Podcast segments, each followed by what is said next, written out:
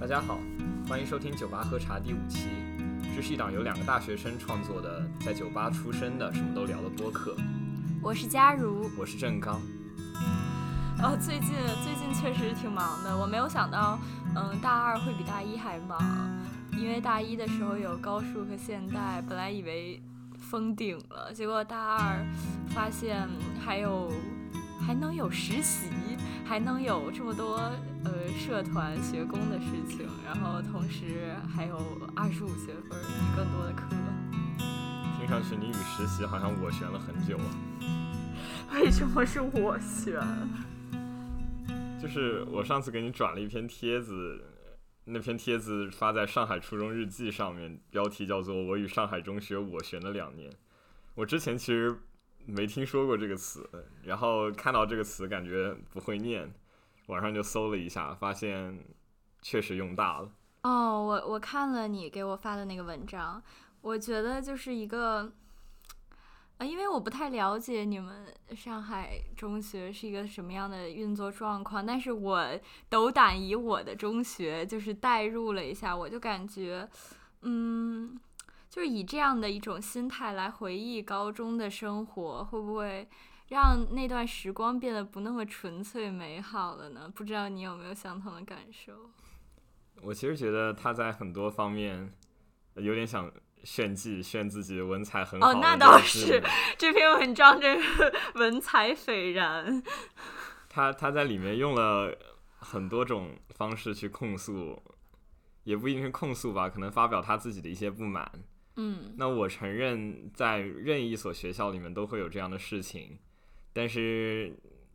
啊，也不能说站在一个理中客的角度来分析吧，就站在一个。毕业生的角度来看，它里面确实写的东西是有一些偏激的。比如说，它里面呃有这样一段话：简单的为这里的人画一个群像，有人为自己超然的智力感到自傲，而将他人的人格踩在脚底；有人深刻践行利己的教条，无视他人的所有权利；有人恣意品尝着爱情的甜蜜，如入无人之境。我读到最后一个分句，我就想：高中恋爱怎么你啊？是啊，怎么你了？作为早恋斗士，我不允许。嗯，但是我能体会到一点，这种呃为自己超然的智力感到自傲，可能有一点点感同身受。因为就是我我高中是在一个就是算是早培的地方，然后他那里呃名义上是讲嗯智商比较高的呃。儿童在我们刚招进来的时候，但是，嗯，就是我没有自我感觉有任何的，嗯，超出他人的地方。但是我有的时候能感受到我的同学可能会有一些人俯视他人的感觉，就是会有那种为什么我感觉周围人都听不懂我说话，然后比我笨的那种感觉，我确实能感受到一点。其实，在某种程度上，我觉得。有人为自己超然的智力感到自傲，把他人的人格踩在脚底，呃，虽然有点偏颇，但我觉得它是一个很正常的事情。就像老虎在食物链偏顶顶端的位置，你狗看到它就是得跑，你就是打不可能打过它。他因为他自己可以无差别战胜所有狗，他根本不用担心被你打败，所以他会感到骄傲。他感到骄傲，站在一个生物进化的法则，他就可以不去好好的对待你。这是一种生物进化的法则，但是，呃，对于人来说，我们可以有一种期望，叫做他们虽然站在了很高的位置，但是他们位高而自谦，或者说会自降身份，来平常心的看待自己周围的一切人和事物。我在高中的时候也遇到了很多很聪明走竞赛的同学，他们愿意平等的跟我交流，并且我们可以一起玩耍，一起友善的互帮互助，我觉得这很好。但是我也遇到过一些，呃，智力超群而不把我放在眼里的人。那我认为他是，这是需要以一种平常心去面对的。你需要承认他们的优秀，你也需要承认他们的这种自傲是有道理的。你能做的就是不让他们践踏你自己的尊严，或者说，每当他们想要践踏你的尊严的时候，你可以选择扭头，你可以不与他们为伍。呃，这不会导致你自降身份或者有什么损失。我觉得这是一个身处，呃，不管什么学校吧，都会有一些很厉害的人。这是身处所有学校的一个生存法则。嗯，对的，对的，我觉得我很同意，因为就是我就是刚才说到身边是一些嗯，可能啊智力比较高、学习能力非常强的人，然后我就属于那个平庸之辈。我在初高中的时候一直就是呃。试图像你说的那样做吧，就是就是在别人，嗯，不要让别人把我的人格踩在脚底这种感觉。就是我对此文感到不满的一点是，他讲的这句话是出现在群像的位置。哦，对，因为因为毕竟还是少数嘛，我而且我觉得他。有一点在贬低你们高中了，我不知道是我感受的问题，还是因为因为这样的现象是一个，只要在一个地方，人的智力有差异，学习能力有差异，都会出现的一种行为。就是明显可以感到，呃，首先这个人是一个在校生，他不是一个毕业生，这是他正在招高三的档口，然后回望自己高一高二的生活写下的文章。哦，这样吗？对。哦。然后另外一方面。他在贬低这所学校的同时，其实也在贬低自己，所以我其实不认为他在刻意的贬低这所学校。他想的抒发的只是一些自己不得志的不满。就是我们都很清楚，如果说一个烂的地方，但是你在烂的地方成为了一个鸡头，你你在未来回望这段生活都会觉得特别美好。嗯嗯，对。但是你如果在一个很好的地方成为了凤尾，或者你在那里过得并不很如意。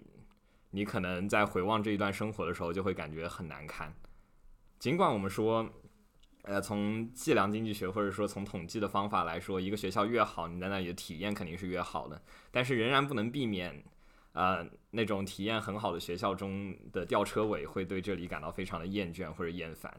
就从理论上来讲，我觉得，呃，上中已经给予了学生最大的可能性与最大的平等。如果呃，会被他人所冒犯到，呃，这件事情其实是很常见的，关键就在于如何去正确处理它吧。可能由于他在这里有绝大部分人比他厉害，或者说他感觉自己技不如人，所以他在呃审查周围很多人的时候，就会带有一种呃他们都是居高临下的这样一种态度，因而感到比较反感嘛。就是这是一种可以理解的，并且我觉得他是人之常情，但是。呃，从另外一种角度来讲，一个人不能把自己局限在这种负面情绪里面。嗯，确实。但是其实你刚才说到他是一个高三的在校生，我稍微可以理解一点了，因为，嗯，我最近也看到就是网上很火的一个词叫“祛魅”嘛，然后我也看到有人说，对应就是祛魅最好的方法就是拥有它，感觉大家对所有所拥有的东西都会有一点。就是会倾向于对它是以负面评价，比如说，呃，我不知道恰不恰当啊。就比如说，我们来到这所大学之前，都对这所大学一般拥有特别美好的幻想，反正至少我是这样的。我在高中的时候是这样的，然后到了大学之后，大家还都是在骂，就是就是我感觉大家对当下拥有的生活，往往是呃往负面。的方面看了，我觉得啊，我觉得大概率这个作者他在毕业之后，然后如果嗯考的还不错，或者说怎么样，去到大学之后，他还是会对高中生活有一定的美化的。我同意，就像我最近有一个同学在进博会当志愿者，进博会当志就是进口博览会。哦哦，在上海的进口博览，然后他们的志愿者的时间是从早上八点钟到晚上八点钟，就其实特别特别累。对，然后为此，这个为期一两周的志愿者工作将会牺牲掉他们呃数百个小时的课程，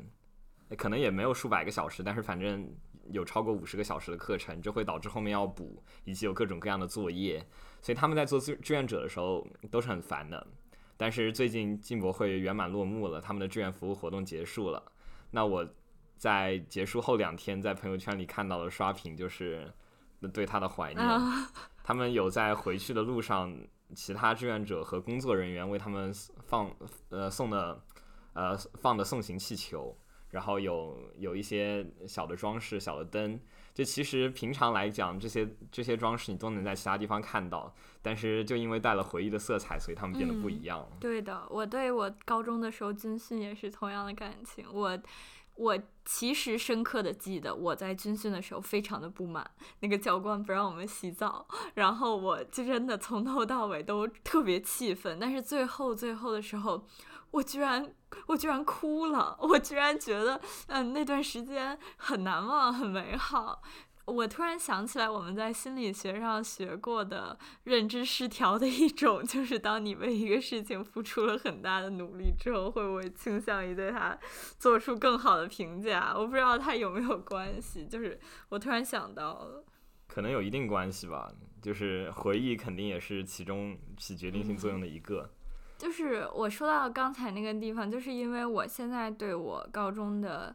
嗯，回忆还是很美好的，因为我觉得我们高中也跟上海中学，就是你说到的一样，感觉是一个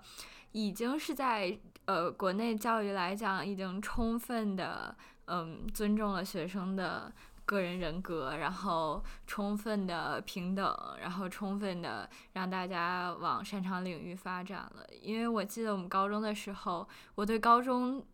最大的记忆就是我高二的时候戏剧节演《雷雨》的时候，然后我呃彩排，然后就是排练话剧的那两个月，我当时认识了很多年级的好朋友，然后那个经历还有回忆对我来讲就是感觉太美好了，而且再加上可能是疫情的缘故吧，当时，然后这种反差就显得更美好了。然后我们高中还会有非常非常多的活动，然后就让我觉得，嗯，怎怎么大学还不如高中呢？然后就是我突然想到，最近朋友圈前段时间竟然看到说想回高三歇一歇了，我是真的有点这种感觉。大学在进来之前，大家都会跟你说忙过了高中就好了，然后进来发现并不是这么一回事儿。你发现你确实面临了更多的多样性，但是。呃，由于你自己并不是很会取舍，包括我觉得我就不是很会取舍，然后我很难在一些选择中去做抉择，我就会把他们都拿下，我会 take all。在这种情况下，你就会发现你其实没什么时间是闲着的。就你之前你不是还问我怎么怎么能安排的过来吗？我说就是安排不过来，那就剥削睡眠时间吗？还能怎么办吗？然后其实很多事情也不知道干了为了什么。你你可能有的事情还是很热爱的，但是我就是站在我的角度，可能还有大多数人的角度来看，大学很多事情也不知道为了什么，但是就是在忙。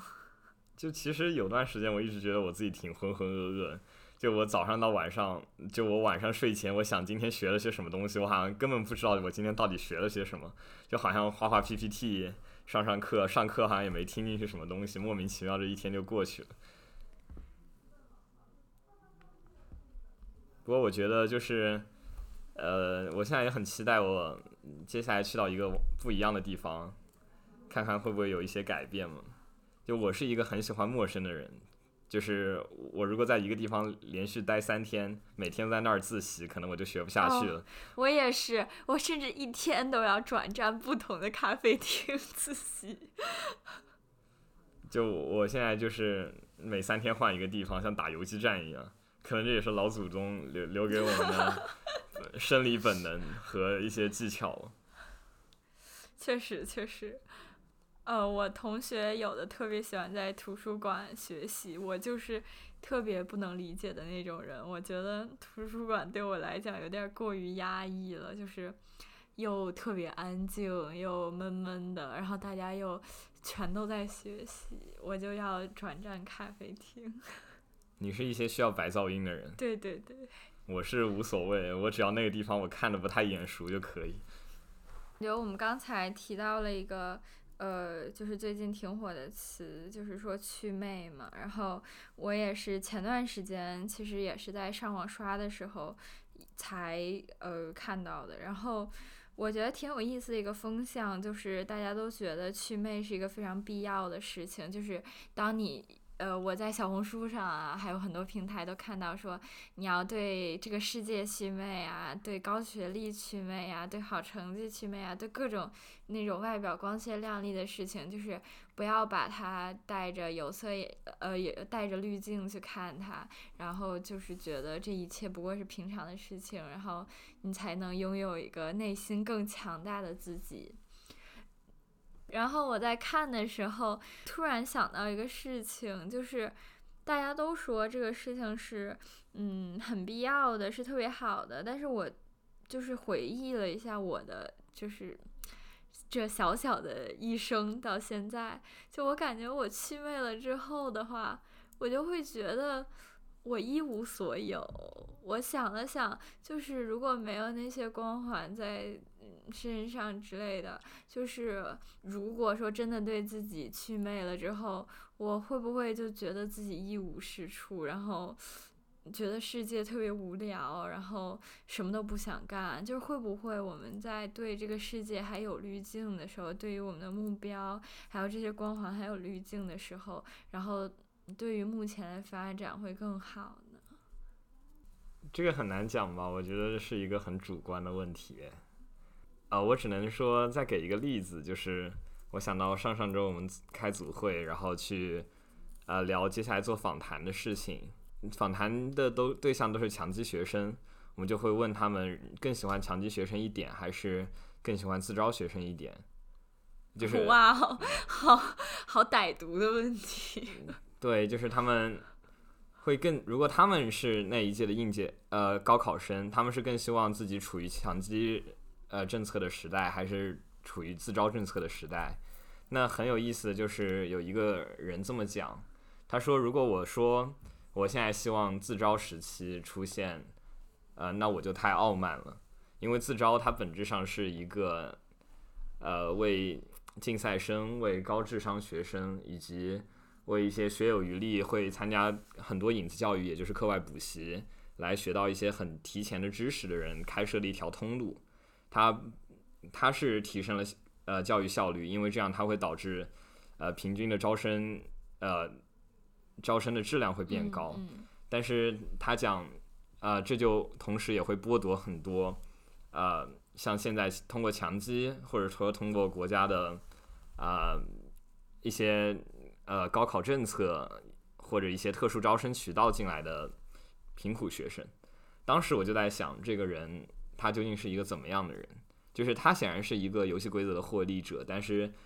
他分析问题却不仅仅站在一个获利者的角度，他却好像是能掌控整个大局的上帝一样。他是自招的同学，他是强基的同学，因为他是竞赛生，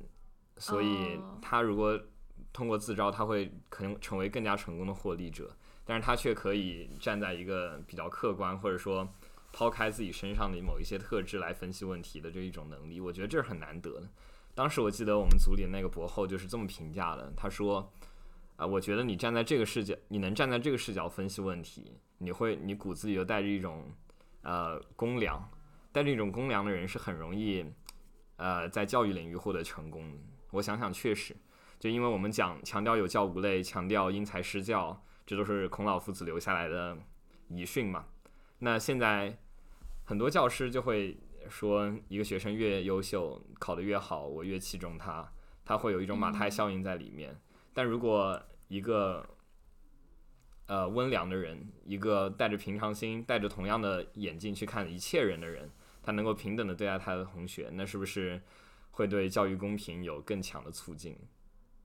嗯，我感觉这也是一个经济学常见的矛盾，就是效率与公平的矛盾。我觉得就是呃，站在他自己大家都觉得一个不利的地位，然后对一个嗯事情有比较理性的一个评价，还是很不容易的。那你觉得这算一种祛魅吗？就他自己主动摘掉了自己的某一些光环？或者说，对于他，因为有这个家庭背景支撑他走竞赛这条路，呃的先发优势。哦，你意思是，嗯，可能祛魅会让一个人更更清晰，或者说更理性的看待一些事情吗？嗯，这可能肯定是它的一个作用嘛。就如果我们能站在呃，把自身剥除掉的一切视角上去看待这个问题，那我们就相当于是局外人。我们说当局者迷，旁观者清。那我们如果能把自己从当局者的身份剥除出去，那未尝不是一件好事。嗯，确实。但这也不能说这个就成为了祛魅是一个很重要的事情的理由吧？就我觉得，能否祛魅，或者说你具有多强大的同理心、多强大的同情心，这是与生俱来的事情。呃，也不一定是与生俱来，但看它肯定在你很早之前就已经被决定了。决定它的可能是你的基因因素、你的家庭因素，还有你幼年的经历。那这一些已经在被决定的情况下，呃，祛不祛魅其实都不重要。你如果能够祛魅，你如果能从把自己从一个视角中拉出来，你能站在旁观者的视角分析一切问题，你可能就适合做教育。就像前面我们讲到的，那如果你不能祛魅，你会站在自己的主观角度分析问题，并且你能把问题分析得很好，那你又何妨呢？你或许可以成为一个非常成功的 CEO，或 或许可以成为一个非常果决、勇敢、坚决、不怕犯错的 CEO，成为一个很好的决策执行者，那不是也是一件很好的事情？我感觉这一番话还挺抚慰人心的，因为很多时候，嗯，我可能会想。祛魅的话，我对于我未来的目标啊，或者对于什么都没有一个呃像光环一样东西的加持之后，我可能也是因为内心不够强大，而不知道我努力的方向是什么了。如果我真的觉得我未来的就是目标是如此的平淡或者如此的无趣之后，嗯，我可能就不知道该该干些什么了。然后就像。哦，我也看到有人说要对喜欢的人祛魅啊，或者什么样，在恋爱中不能带着呃滤镜看别人。但是我在想，那这样怎么会喜欢上呢？就是差不多的这种概念吧。我觉得不能拿理性视角去分析这种感性问题嘛，尤其恋爱这种超强感性的问题。就我在谈恋爱的时候，我都不知道自己在干什么，因为。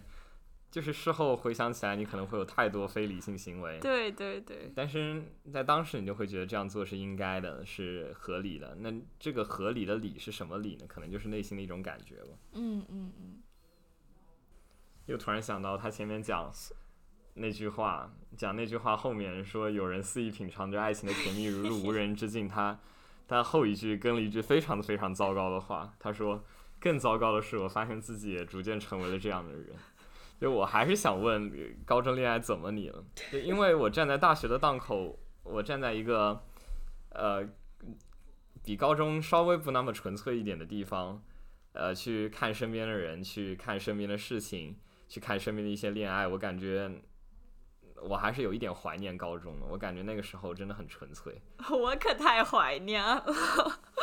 我感觉高中喜欢上一个人，或者说，嗯，想和一个人待在一起，然后一起学习，一起吃饭，一起去食堂，一起跑步，都是一个非常正常、水到渠成的过程。但是到了大学之后，嗯，可能我们每一天都是和不同的人坐在一个教室，然后和不同的人参加不同的活动，之后就没有和一个人深入交流的机会，就。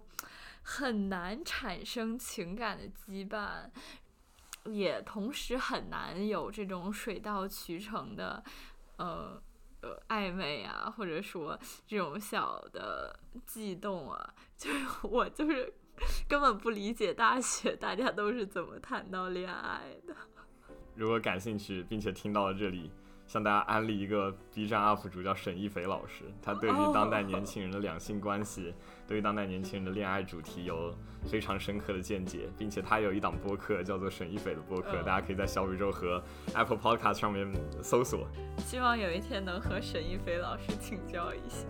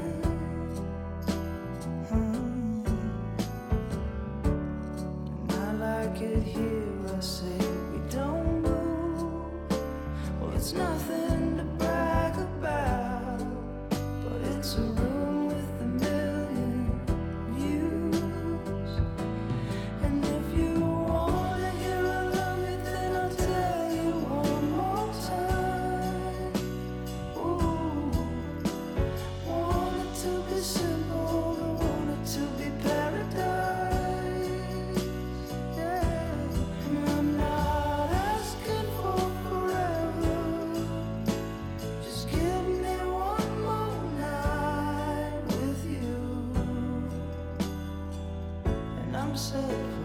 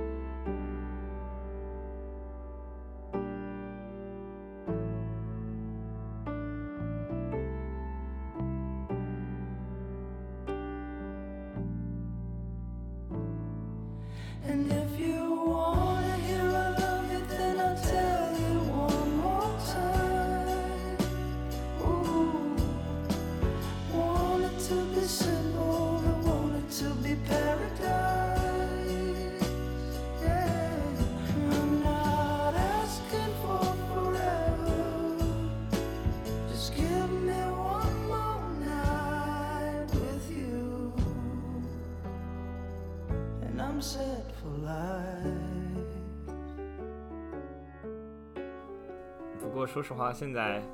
我也感觉有的时候我过分的沉浸在回忆里面了。有的时候回忆会让我开心，但是从回忆里跳脱出来，我会觉得痛苦。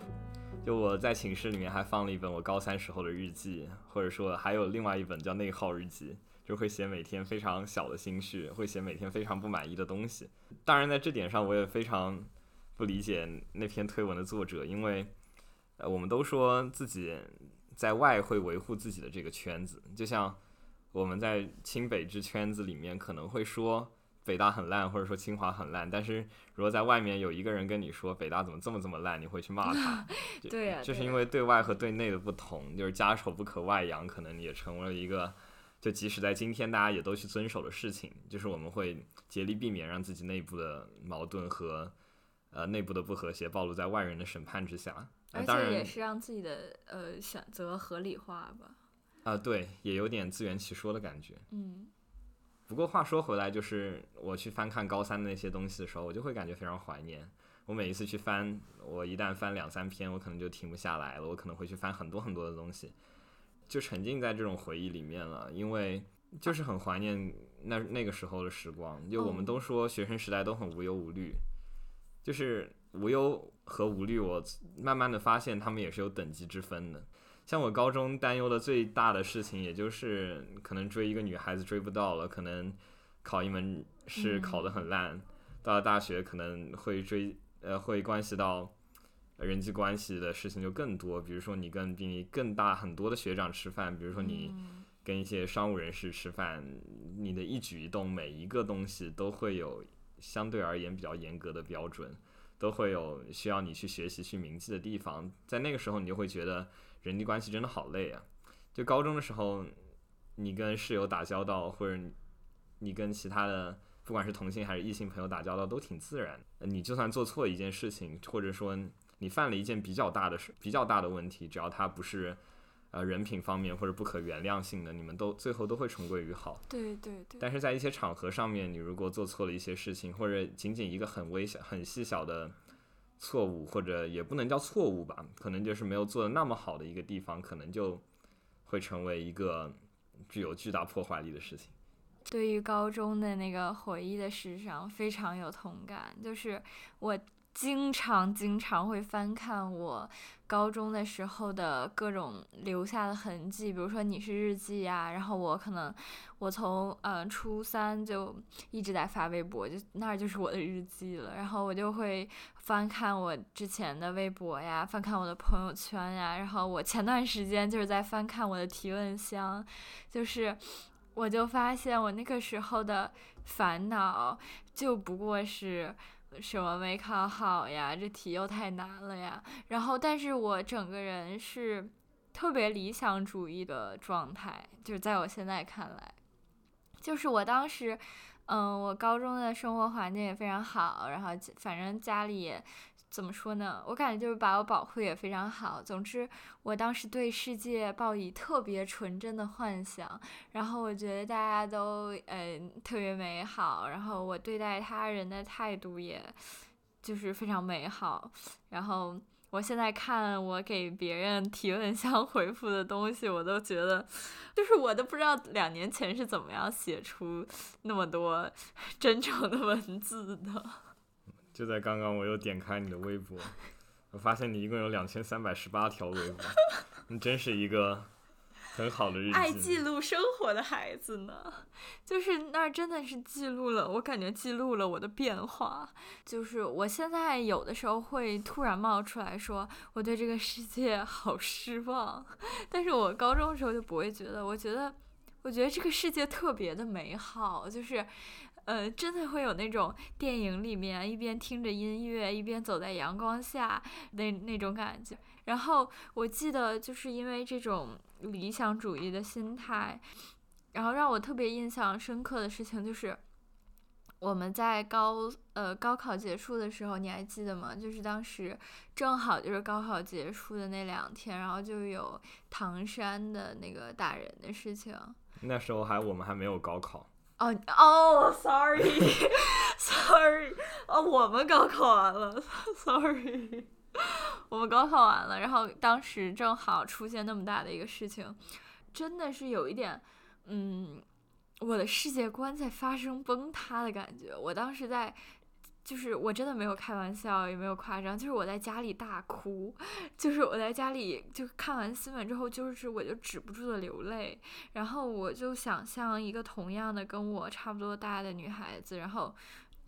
就会因为呃这种事情，然后嗯相差这么大，然后嗯看到了世界很多不不那么美好的角落之后，就开始开始崩溃。然后当时理想主义的我就特别想做出一点什么事情改变这个世界。然后我爸当时就是止不住的劝我说，就是你还得让自己先强大，才能改变世界。反正总是鸡汤之类的，要不然他觉得我感觉我时刻要冲出这个家门，去当一个那种无脑的英雄。就理想主义的气质，我感觉我保留到了现在，但慢慢我变得没有那么彻底的理想主义了。就是先先不讲那句著名的名言叫 “keep 呃 warm heart and cool 啊 head”，、啊。那个我们已经提过很多次了。就是任何一个做研究的学者，他们的题目起源，如果是一篇比较好的研究，他们都站在对于现实生活的思考下，但他们去建模的时候，为了建出一个有说服力的模型，他们可能还还需要借助比较客观的经济学，他们可能会假设一切人是理性的，他们可能会假设嗯一些比较好的模型，比如说你现在交朋友是为了你从未你在未来从从他们那里得到好处，这样一些比比较刻薄的或者说不那么温情的假设，但是他们最终还是归结于了呃对于现实生活的思考和观察上面，他们也想改变现实的一些事情，也不能说阅历有多大吧，随着见的人越来越多，我慢慢的觉得理想主义是一件好事，但是它不能当饭吃，就是。你可以有理想主义，并且如果一个人没有理想主义，他会变得非常的无趣。我是不愿意与这群人为伍的。但是慢慢的，我觉得我也在像那些很理性的人他们一样思考，就是因为我也会去想做一些事情对我有没有用，我会有一种功利的态度。因为慢慢的，我觉得一直带有理想主义去做事情，只做自己喜欢的事，你好像是呃会遇到各种各样的麻烦。在碰壁碰多了之后，你可能就知道你会需要什么。那需要的这个东西可能并不是你喜欢，那你就嗯会面临一个取舍。那你可能慢慢的就从理想主义变成了一个现实主义的人。嗯，我感觉我现在在，或者说在工作，就是还没有接触到这种职场领域，还抱有理想主义，看那种阿谀奉承啊，或者说那种嗯相互之间的。嗯就是较量啊，或者什么的，我还是会觉得嗤之以鼻，觉得哎，我我长大不可能这样的。就是我对我对于这种事情现在还抱有理想主义，我也不希望自己在将来也会变成那样的人。但是谁又说的好呢？比如说，我现在还是会觉得，我要把自己的尊严、自己的想法，要一直一直放在第一位，这可能就是我的理想主义吧。然后我也不知道哪天它会不会破灭，哪天会不会消失。当然，站在一个正常人，站在一个呃 positive 的角度，他应该不会。现在大家其实普遍会有一种理想主义，就为什么说特鲁斯特朗姆的诗卖得很好，就嗯它是不好懂的，但是比如说他的音响那首诗里面讲什么乌冬乌冬吹奏死人的骨头，就是像这种诗，它反映的是一个很辽阔的、很苍凉的、很让人能陷进去的感性的意境，但它这个意境里面具体有什么东西你不知道。就其实，你去看一些诗集的销售量，或者说看大家对于某一些诗人的追捧，你会慢慢的感觉，大家从一些比较偏理性的呃诗人，比如说刘半农，描对一些偏理性的描写，到现在的越来越不好懂的意识流的，或者说印象派的那些画家和诗人，那大家我感觉在变得越来越理想主义。就为什么呢？是不是因为理想主义它其实给了自己一个安居的地方，在外界环境变得那么痛苦的时候？嗯，诗意的气息。确实吧。就是我有的时候很不理解的一点，就是过于现实的人是怎么开心的活在世界上的？我感觉完全无法做到啊！就是难道就是靠麻木吗？就是他们会有自己的生存法则嘛，比如说，呃，他们总归有办法让自己成功。比如说，他们列一个很小的目的，那个目的虽然是很小的，但是他们会不断的给自己一些激励，那些激励是理性的，但是产生的正反馈是能够让他们一直一直哦向着目标前进的。哦，理解，就足够理性，不断用目标驱动自己。对，我觉得是这样的。嗯我我可，但是我可能想说，就更多的是周遭的环境的问题，就是比如说你要是太过理性的看待你现在所处的环境，还有一些现实中发生的事情之后，你会不会就是对这个世界，就是觉得充满了恶意，或者说，嗯，怎么会这样这种感觉？我觉得会吧，就是这也没办法。那现在很多人选择主动的理想主义，可能也是一种逃避。我感觉现在做内容创作的人越来越多了，也不一定是那种偏流量型的，比如说 B 站的一些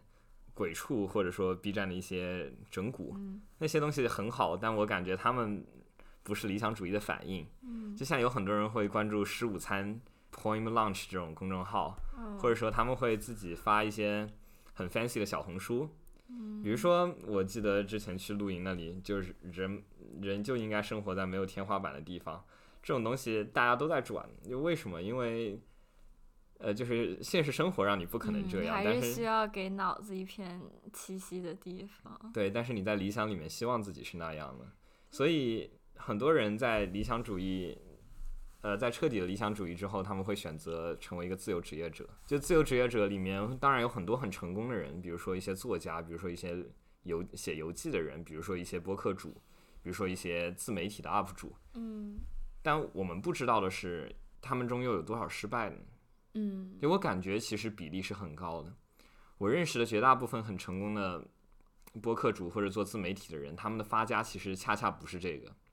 就像沈一菲老师，他的播客非常红，但他本质是一个教授，他是一个学者。啊、就像杨大一老师，他虽然是一个很著名的 UP 主，但他本本质和主业是一个编辑。嗯就我们见过太多太多这样的人，但我们往往会忽略他们原来的身份。他们更让我们铭记的就是他成为了一个非常好的自由职业者。嗯，用现实主义供养自己的理想主义的感觉。对，今天我们上行为经济学还讲到那个 projection bias，就是你会根据你现在自己的状态去预测未来你的状态。比如说你在呃你处于一个夏天的时候，你就会很容易买敞篷车，但是你到了秋天却不会把它卖掉。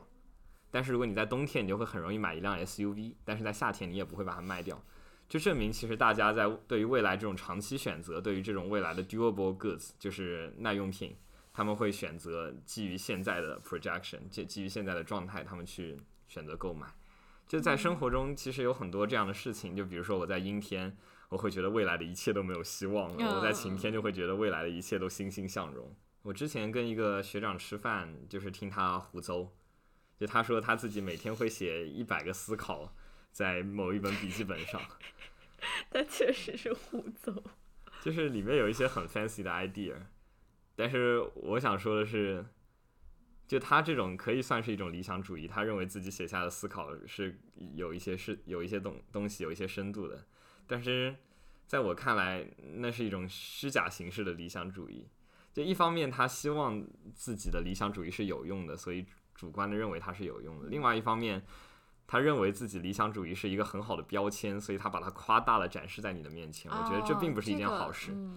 就是理想主义，它应该是客观的、内敛的、含蓄的，它不是一种张扬的理想主义。那种张扬呢，也不一定叫理想主义，它可能是一种狂放主义。理想主义它的理想在于是取决于对于现在的思考。你想想说的那个你理想的状态是对于现在生活的问问题来产生的，不是说你说这里有个问题那就有一个问题，不是说你说这个是理想它就是理想。所以很多东西它并不是通过你随便说说，或者说通过你张扬的表达方式来显现的，它可能更多的你应该把它藏在心里，呃，而反映在你做的事情上。因为当然，我觉得我自己也有一个问题，也有这样的一个问题，就这可能也是需要不断去改进的东西。就很容易由于理想主义，你会被大家所看重。就我们我们生活中都希望与一些理想主义的人交往，因为他们是有趣的人。那在这种正反馈循环下，一个人可能就会过度的把它张扬出来，可能就会呃主动去呃反映自己在这方面的特质，来吸引他人的注意力。我觉得我可能在之前的一段时间里面有慢慢的走走进这个怪圈的趋势。我希望我未来能把自己从里面抽出来。其实，就是很多时候会很感慨自己身边居然能存在一些很现实主义的人。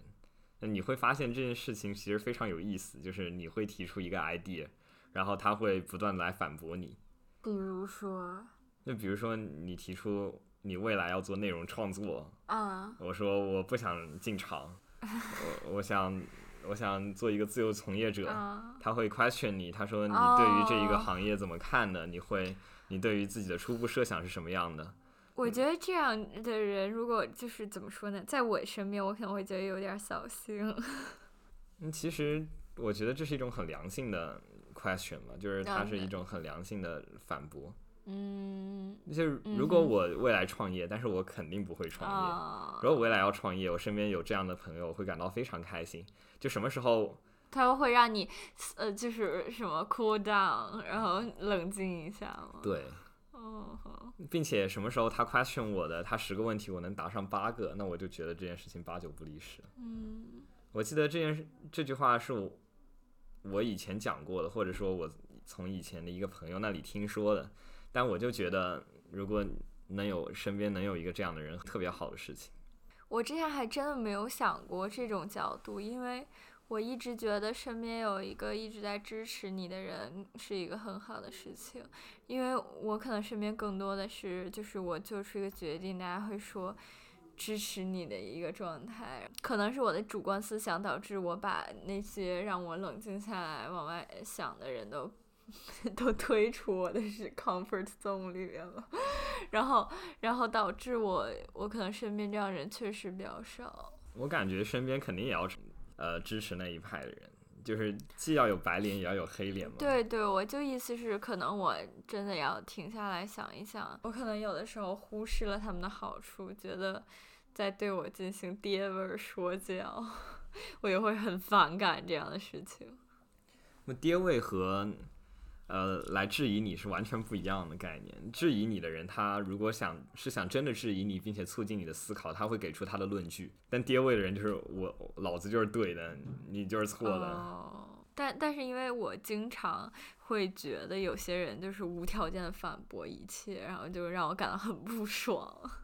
然后就导致我每次有人反驳我，我就会我就会开启防御机制的那种。当当然我我还是需要就去反思一下，也不是完全正确的这个事情。不过理想主义和现实主义就像你到底要不要吃东西，就是就是就像录播课录着录着录累了，你要点个麦当劳一样。How to balance？对啊，你如果一味的理想主义，一昧的理想主义，你只能想象着精神食粮，嗯，那你的物质食粮从哪儿来呢？对，感觉需要两个势力进行一下平衡。嗯。